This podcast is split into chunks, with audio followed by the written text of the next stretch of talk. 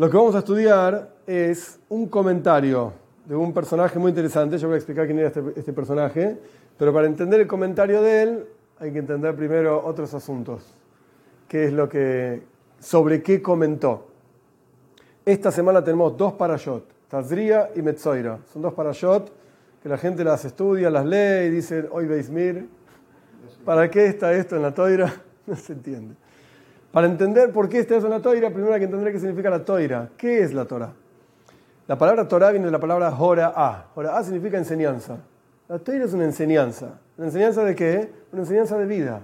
Toira es Haim, toira de vida, cómo conducirse en la vida, qué hay que hacer en la vida, qué no hay que hacer en la vida. Esto es la toira. Esto en sí se divide en diferentes eh, ramas. Hay ramas de la toira que son leyes, hay que hacer, no hay que hacer, tipo un código, una atrás de la otra. Y hay cosas que son historias, como Abraham, que fue, que vino, que a Moshe le pasó esto, le pasó lo otro, son historias.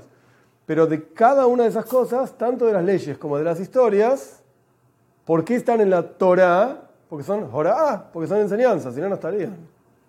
Bien, esa es el, la idea general de todos los aspectos de la toira. No hay aspecto en la toira que no sea toira, oira, enseñanza. Ahora, ¿yo sé todas las enseñanzas de todos los aspectos? No, obvio que no. Y ya se descubrieron y se, profundizó en todos los aspectos, de todas las enseñanzas, de todos los aspectos. No, claro que no. Pero bueno, uno va sacando un poquitito de acá, un poquitito de allá, una idea de acá, una idea de allá, y vas construyendo lo que sería la perspectiva de la toira de la vida en general, de cualquier asunto en la vida. Entonces, si vos le preguntás a un rabino, ¿qué dice la toira sobre tal cosa? Bueno, esta es la perspectiva de la toira. Y nunca vas a encontrar, no hay asuntos sobre los cuales la toira no tenga nada para decir. ¿Por qué? Porque al fin y al cabo la toira es la sabiduría de Dios. Si Dios es el creador y es, es infinito, y Dios observa en la toira y crea el mundo, todo lo que hay en el mundo está en la toira literalmente. Entonces, ¿se puede hacer esto o no se puede hacer esto? La teoría te va a decir sí, no, de tal manera, de tal manera no, etcétera, etcétera. Ok, dicho esto, como introducción general, como dije antes, Parshas Tazria de, la de esta semana, son dos parches difíciles. ¿De qué hablan estas parches? El asunto general, principal, es una enfermedad que se llamaba tzoraz. Así se llamaba, tzoraz. La gente mal traduce lepra pero no es lepra. Lepra es una enfermedad, Dios libre y guarde, pero no es lepra, tzoraz. ¿Qué era tzoraz? Tzoraz era una enfermedad, digamos, milagrosa. Ahora voy a, voy a explicar por qué. Que aparecían manchas en la piel, manchas blancas en la piel. Aparecían manchas como verdosas en las ropas y aparecían manchas en las paredes de la casa. El Rambam Maimonides explica, lo saca de los Midrashim, no es una novedad de él. Una especie de hongos. Sí, el Rambam me explica que esto era una enfermedad que venía a la persona que hablaba Lashon Hara, mala lengua. Mala lengua, hablaba mal de este, mal del otro, verdades y mentiras, no importa. Con mala intención, digamos. Entonces, primero aparecían manchas en las paredes de la casa, como para que te des cuenta, hey, está mal, tu, tu perspectiva de la vida no está bien. Si la persona no prestaba atención, aparecían en la ropa, que es algo mucho más cercano. Y si no prestabas atención, aparecían en la piel, literalmente. ¿Qué había que hacer? Había que ir a un Kohen, un sacerdote, que después podemos explicar, explicar por qué un Kohen y no otro. Y el Kohen tenía que mirar esta mancha, ponerle que estaba en la piel de la persona, miraba la mancha al Kohen, hacía toda una serie de procesos, cortaba el pelo alrededor para ver si, crecía la mancha, si no crecía la mancha, tenía pelo adentro, no tenía pelo adentro, montones de leyes que están en la parcha de esta semana, Tazria Metzoira, y después el Kohen decidía si vos estabas puro o impuro. Lo interesante, y esto lo podemos hablar después, que ponerle que el Cohen no sabía. No, estudió, qué sé yo, no sabía estas leyes. vos podías ser un jajam, un sabio que realmente sabe de esto. El sabio miraba la mancha y decía, es mancha o no es mancha, es la enfermedad, no es la enfermedad. Pero el que decía, tomei, impuro, o tomer, puro, era el Cohen. O sea, el sabio le decía al Cohen, che, decía impuro. El Cohen decía, impuro. Entonces el tipo estaba impuro. Y el Cohen decía, no, no, Interesante, tenía que ser un Kohen. Después vamos a ver por qué. Pero esto es de lo que habla la Parsha.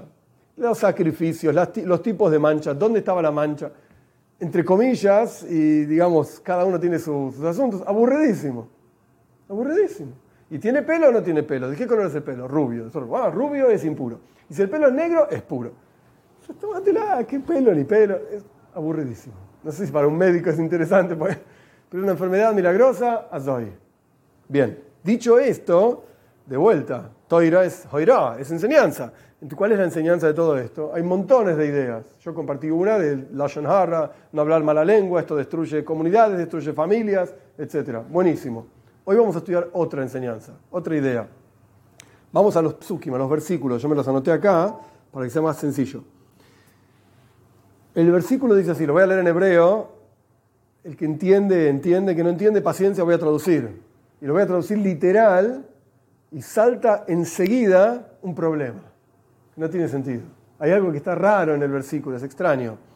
Y vamos a ver un comentario sobre ese versículo y podemos extraer una idea. Bien, ¿qué dice el versículo? Verro, supongamos un tipo que tiene una mancha y no sabe si es esta enfermedad o no. ¿Sabrás? ¿Eso no es? Ok, vas al Koyen. Verro Hakoyen es anega y el traducción literal en español no suena tan bien, pero no importa. Y veía el sacerdote la mancha, era basar en la piel de la carne, o sea, en la piel del tipo, veía la mancha, miraba. Vesear nega hofach lavan. Y el pelo que estaba en la mancha se transformó en blanco. Se puso como si fuese canas. Se puso blanco el pelo. Umare anega omoik me orbesaroy. Y la visión, lo que se veía, el color de la mancha era profundo, era como blanco, una mancha blanca en la piel, en la piel de la, carne. Entonces la toira dice, nega es una mancha de tzoraz. Es una mancha de esa enfermedad. Si se dan estas condiciones, esa es la enfermedad, chao, no hay vuelta atrás o lo que sea. Y continúa la Torah diciendo, Verraou hakoyen, y lo verá el sacerdote, vetime hoy soy, y lo impurificará. Ese es el versículo. sí, tome, sos impuro. Es lo que decía. A la persona. A la persona. Y después había un proceso de... Sí, la sentencia, exacto, era el koyen. Después había un proceso de purificación. No es que el tipo estaba destinado a vivir con esto. Pero el primer paso es andar al koyen, te miraba el koyen y te decía, puro o impuro. Bien, ese es el versículo. ¿Cuál es el problema con el versículo? El versículo empieza y verá el Koyen. Ta, ta, ta, ta, ta, ta, Uh, es una mancha en serio de esta enfermedad. Y lo verá el Kohen y lo impurificará. ¿No era capaz de ver? ¿Para qué tienes que repetir? El Kohen lo veía y después la Toira vuelve a decir, el Kohen lo veía y lo impurificaba. La Toira podría haber dicho, y verá el Kohen la mancha, ta, ta, ta, ta, ta, y lo impurificará. Si se dan las condiciones, sos impuro, ya está.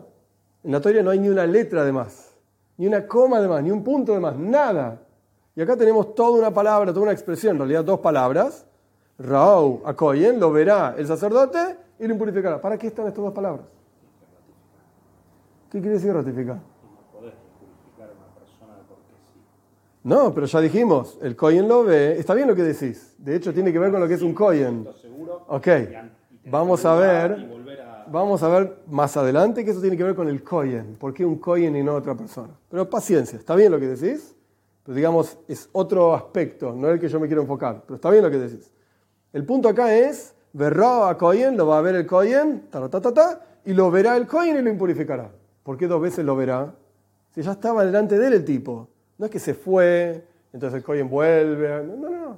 Está acá, charlando, conversando, dos veces lo verá. Bien.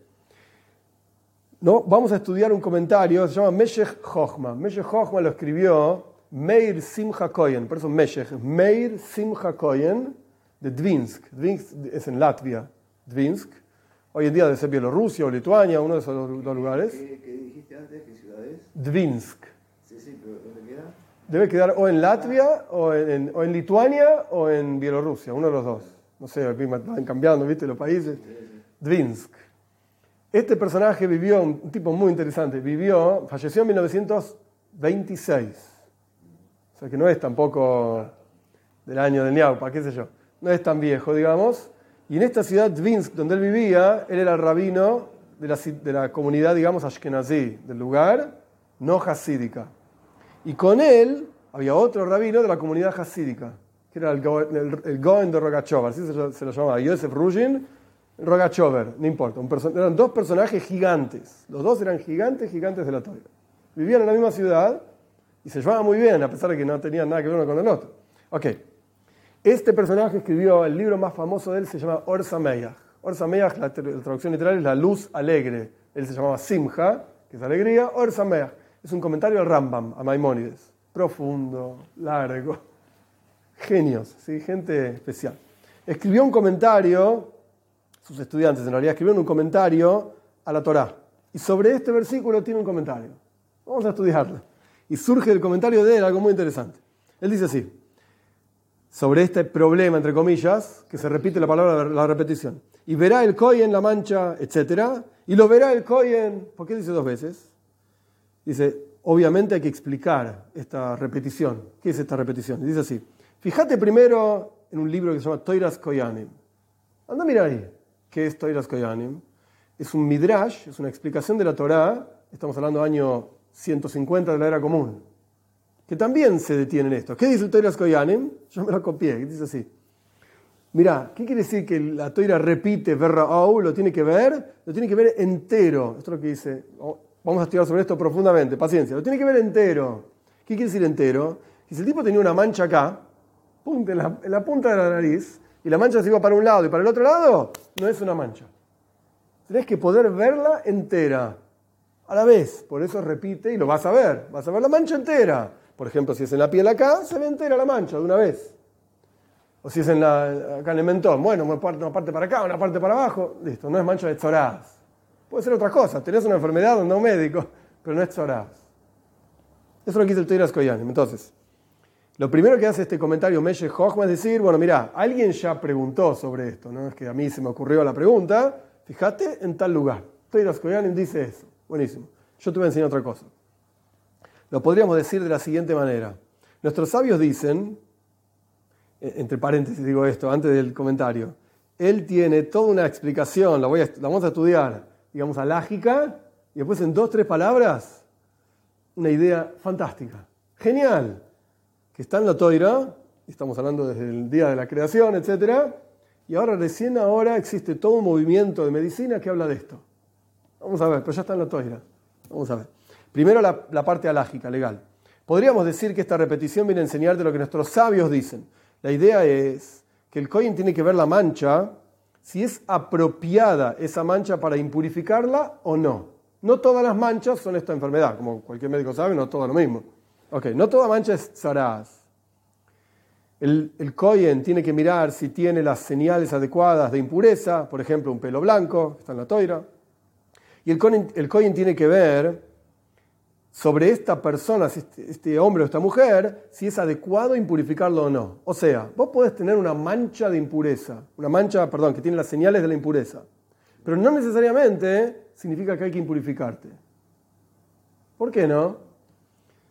De vuelta, él es un comentario alágico. Podríamos hacer un paréntesis y decir, ¿quién de nosotros no tiene manchas? De hecho, sobre este asunto de las manchas... Sí, exacto. De hecho, nuestros sabios dicen, Todas las manchas uno puede ver, menos las suyas, menos las propias. Se está hablando de manchas de enfermedad en la piel, pero en realidad, en el alma, todos somos capaces de ver todos los problemas de todo el mundo, pero los míos no. Yo soy perfecto, yo no tengo problemas. Pero vos, ¡ah! ahí ya tenés también un mundo entero que podés desarrollar sobre manchas, que no está hablando de manchas de piel nada más, manchas nuestras en el alma. Pero bueno, una persona puede tener todas las señales de la mancha que corresponde impurificarlo. Y sin embargo, no lo impurifica el Kohen. ¿Por qué no? Por ejemplo, un novio. La teoría dice que al novio, un pibe, que, el muchacho que se casó recién, tiene siete días de alegría con su esposa, digamos, recién casados. Entonces el novio de repente tiene una mancha. Imagínate, se casó ayer y le apareció una mancha de esta enfermedad. Yo no lo expliqué porque tampoco vamos a explicar todo, pero si no estaríamos solamente estudiando la parcha. Pero tenía que irse fuera del campamento, fuera de su casa, y tenía que estar por lo menos una semana solo, o sola, si era una mujer. Y el tipo se acaba de casar. ¿Le vas a mandar afuera de su casa durante una semana? No. ¿Ok? Al novio le damos siete días y no le vemos la mancha, no le impurificamos. Incluso si el cohen mira y dice, uh, eso es, es re impuro no digas nada, callate. Si el Cohen no decía nada, el tipo no estaba impuro. Y lo mismo en una fiesta, por ejemplo, Pesach, Shavuot, etc. No impurificábamos a la gente en esas fiestas. Entonces, a pesar de que el tipo tenía la mancha, tenía la señal de la mancha, no lo vamos a impurificar. Médicamente hablando, ninguna. Cero. Cero. No, más allá del síntoma, digo, ¿qué, mm. qué, qué consecuencia le traía a la persona? Médicamente nada, nada. Entonces, nada. no había problema de dejar a la persona con otra No, ningún problema. No era contagioso. O sea que era un tema directamente que no Personal. Claro. Sí, 100% individual y personal. espiritual, digamos, Sí, por la sí. 100%. 100%. Entonces, de vuelta. El tipo tenía la mancha. El tipo tenía la señal que corresponde, que es impura esa mancha. Y sin embargo no lo impurificamos. Porque es un novio o porque, porque es un yomtev, etc. De manera tal de no mezclar la alegría de este tipo, no, no arruinar, mejor dicho, la alegría de este tipo. Y en realidad los caminos de la toira son caminos, son caminos buenos, deleitosos, agradables. Entonces, si el tipo te acaba de casar, el tipo te está de fiesta, ¿qué vas a entonces sos, sos impuro, andate solo. No, no lo vamos a hacer. No lo vamos a hacer. Y por eso, y acá vienen las palabras claves, interesantísimo. Por eso, miramos a este tipo si cualitativamente hablando corresponde impurificarlo, o por el tiempo en el que se encuentra, o por la situación personal en la que se encuentra, y por eso dice el pozo que el versículo, más adelante, yo no lo cité, y en el día en que se lo ve a este tipo, es decir, hay días en que lo ves y días en que ni lo ves. El tipo iba al Cohen, en un día me dice, yo me casé ayer, y el Cohen dice, yo no te voy a ver la mancha. Hay días en que ni te la voy a ver. Estamos de Yom no te voy a ver la mancha. Deja, volver en una semana y ahí la vemos. Días en que ves y días en que no ves. No porque el tipo realmente no tenga una mancha. El tipo tiene una mancha. El tipo tiene un problema. Es una mancha impura. Pero sin embargo es mejor que esté mezclado con otras personas. Entonces no vas a ver la mancha. Porque no corresponde al tiempo. Y entendé esto. Punto. Ese es todo el comentario. Pero hay tres, cuatro palabras de este comentario que son geniales y fantásticas. Más allá de la cuestión alágica, al novio no lo vemos porque está casado, al diomte, etcétera, etcétera. El tipo dice, vos tenés que verlo en forma completa. Eso es lo que dice el Toiras Koyanim, que este hombre está citando. Tenés que ver entero. ¿Qué quiere decir eso? ¿Eh? Al, al hombre. El, el Midrash dice a la mancha, lo que él está interpretando es, vos tenés que ver a la persona entera. Viene un tipo, esta es mi forma de entender lo que él está diciendo, viene un tipo y te dice, tengo tal problema, H, X, lo que sea, tengo tal problema. Entonces vos podés mirar el problema del tipo y decir, pero qué bestia que sos. ¿Cómo, cómo te metiste en esa situación? ¿Cómo tenés este problema? Sos una desgracia. O podés mirar a la persona por completo y decir, según la situación que esta persona se encuentra, según la historia de esta persona, según el ambiente de esta persona, es lógico lo que le está pasando. Le tengo que ayudar. Yo no puedo juzgar solamente el problema, sino que hay que juzgar a la persona por completo. ¿No? Claro que no. Hay- Ok, lo vamos a ver. Paciencia, no terminamos. Hay, otro, otro Hasidic Rebbe, yo me lo anoté para decirlo, pero vos me lo sacaste de la, de la lengua. Eh, Sfas Emes, no importa, un personaje muy interesante. Eh, Rebbe de Gur. Él decía, nuestros sabios dicen en la Mishnah, "Hevei dan eskola Adam lekavs juz". Traducción literal, juzga a todas las personas con méritos. Siempre busca el mérito de la gente, no anda diciendo, "Eh, eh". busca, viste algo que no te gustó, buscale el mérito. Por tal razón, algo bueno, por tal razón, por tal, etc. Esa es la traducción sencilla. El Sfasemes dice, el texto de nuestros sabios es un poco raro. Eivei dan, juzga, ok, es kol ha-adam, toda la persona de Kaps Juz, en mérito, en forma meritoria. ¿Por qué dice toda la persona? Juzga la persona. ¿Qué quiere decir toda la persona? Entonces el Sfasemes dice así, primero que nada, aprende a no juzgar. Chao. Pero si vas a juzgar, fíjate cómo juzgas. Tomá por completo a la persona, entendé la vida entera de la persona, qué le pasa a esa persona, y recién ahí lo podés juzgar. Y cuando lo juzgues, que sea en forma meritoria. ¿Por qué? Porque el tipo vive esa vida que vive por las circunstancias que tuvo, por la educación que tuvo, por lo que le pasó en la vida, por el ambiente en el que vive. Entonces vos no podés decir, te juzgo por esto que veo. No, mira entera a la persona. Entonces, ¿qué, qué vemos acá? Hay días en que tenés que mirar, días que no tenés que mirar. Hay manchas que tenés que mirar, manchas que no tenés que mirar. Y si vas a mirar, tenés que mirar a toda la persona. No podés quedarte solamente con esa mancha que vos viste. El Baal solía decir, y esto es una clase entera solamente para enseñar, para, para entender lo que dijo el Baal pero lo digo para, como para entender lo que estamos hablando. El Baal solía decir, cuando vos ves algo malo en otra persona, eso es un reflejo del mal que vos tenés en tu interior. No es que la otra persona tiene algo malo.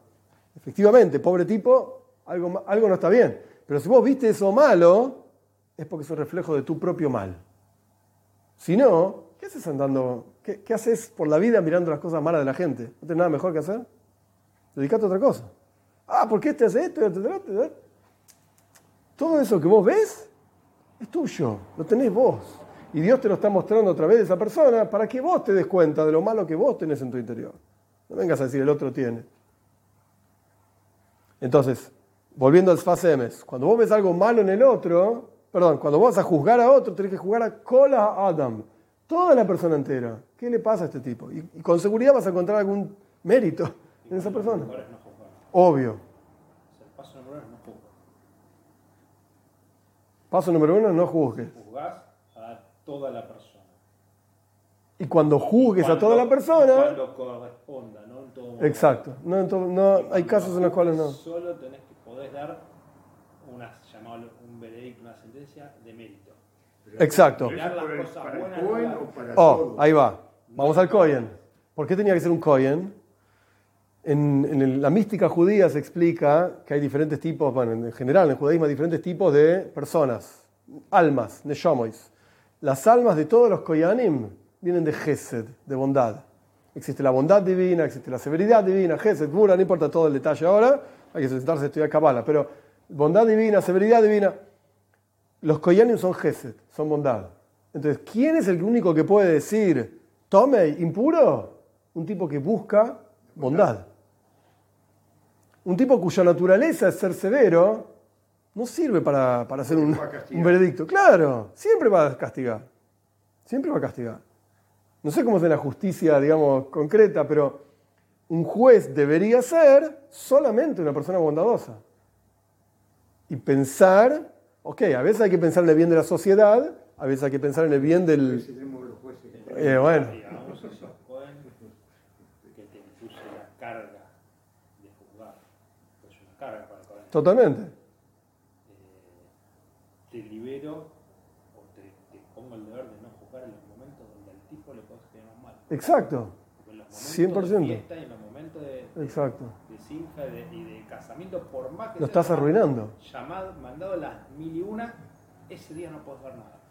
Lo más, quizás, lo más loco de todo esto es que el tipo tiene una mancha. Muy interesante. No es que el tipo no tiene la mancha.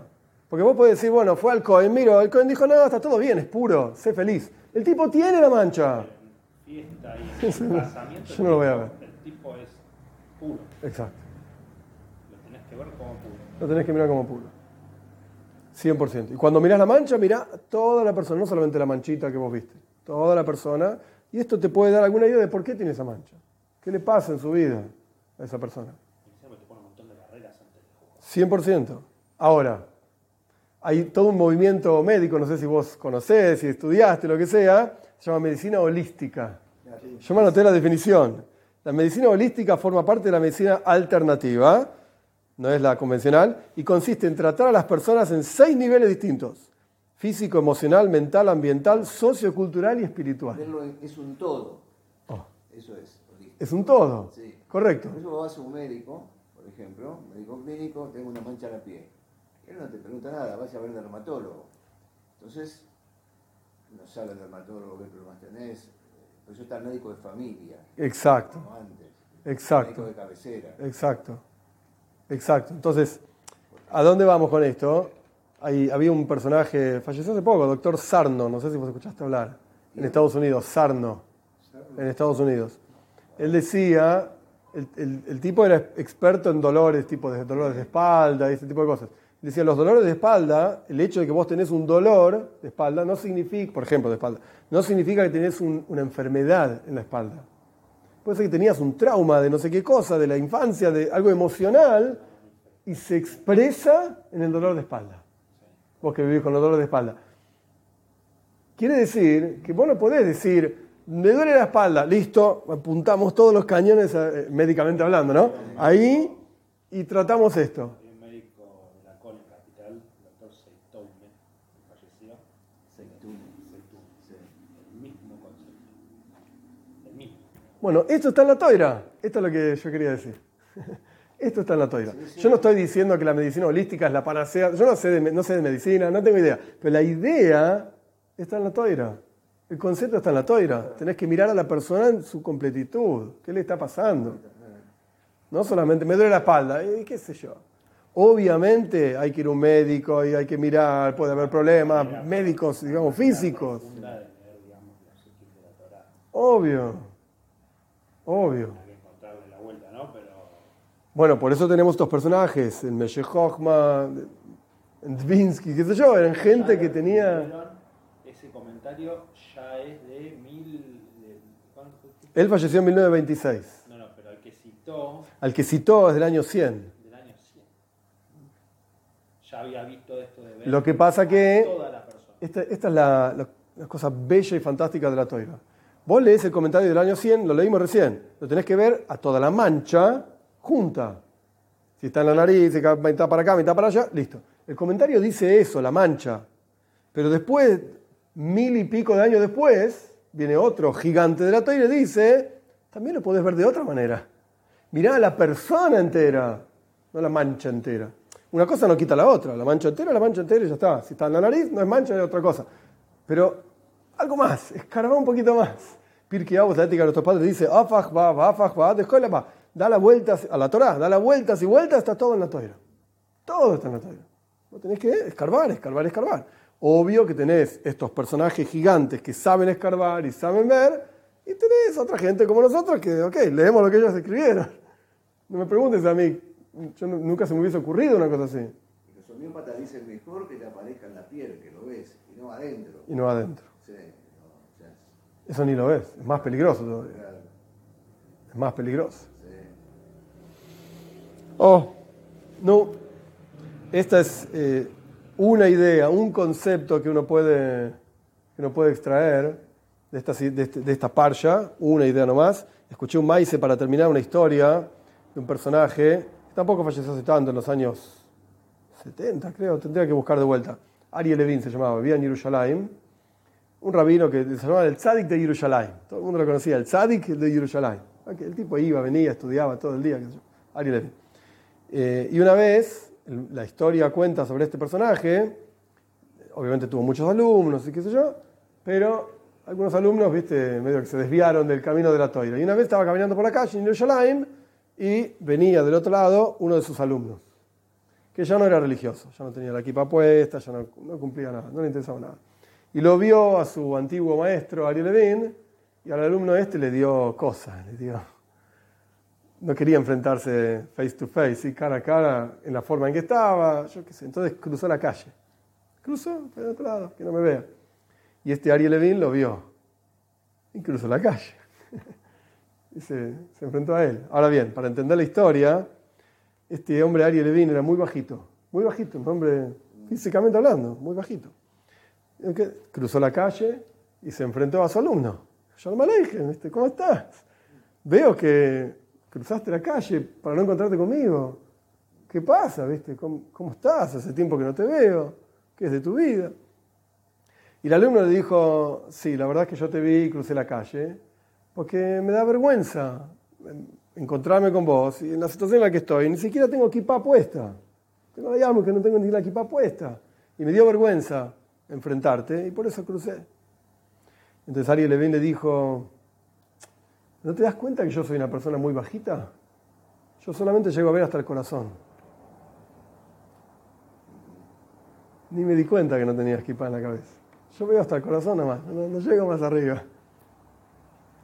Y la idea es, obvio que este Ariel Levin lo vio que no tenía equipa, que no va a ver, no soy ciego. Pero no importa. ¿Qué me interesa?